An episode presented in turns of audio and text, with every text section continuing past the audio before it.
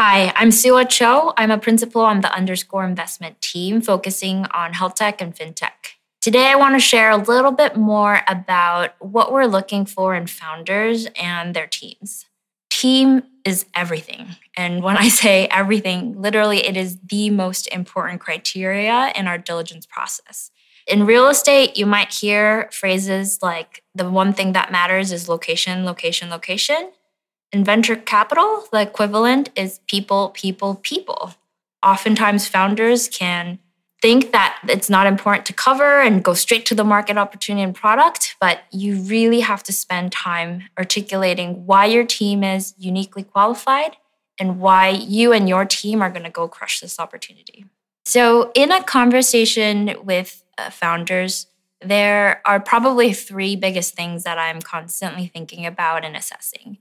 And to be honest, the number one thing is why. Why are you and your team uniquely qualified to solve this particular problem and pursue this market opportunity now? So, your own personal reasons and motivations for building this particular business is actually one of the most important things that I really like to understand at a personal level. And that's why I like to spend time with founders, get to know them, why are you building this? What does success mean for you? And some of those maybe more qualitative aspects are actually very important. So that's number one. The second thing that I always look for is actually superpowers.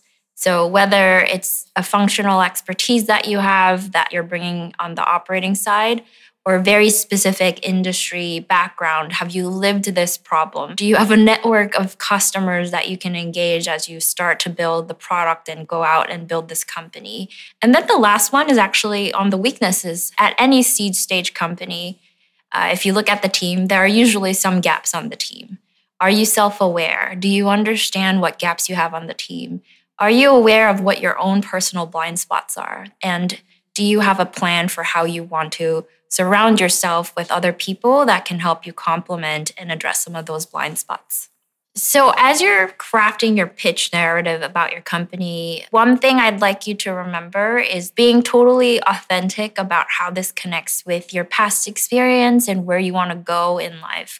I know a lot of repeat founders that bury their background and experience if they don't feel like it was a true venture scale exit, but we actually appreciate the honesty and sharing what have you learned from your past experiences even if it was a failed company to be honest. And if you're a first time founder why are you building this? What motivates you to do it? Like what have you learned about the opportunity? How did you learn about the opportunity? I think a common misconception that a lot of founders have and unfortunately for good reason can be that credentials matter the most. While credentials can be an important consideration that's not the only thing that we like to think about or look for.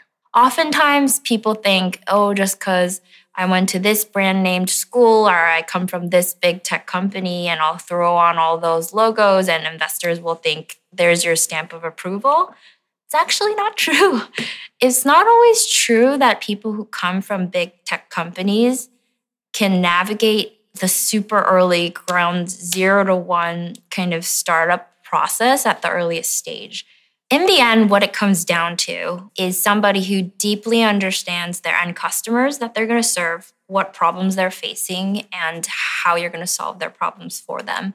And that doesn't have to come from decades of experience in the industry per se, although that's always helpful. Passion is a very important ingredient for founders to not just build uh, the product and bring it to market, since that's not an easy thing to do, but it's actually what also attracts investors and even talent to join your team.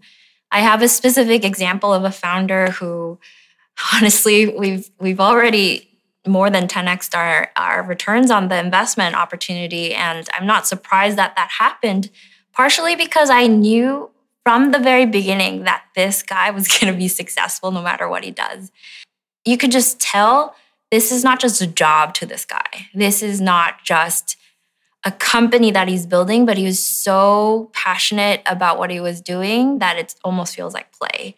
And that kind of passion you can feel in a conversation uh, very powerfully. And I do think it's what makes people successful.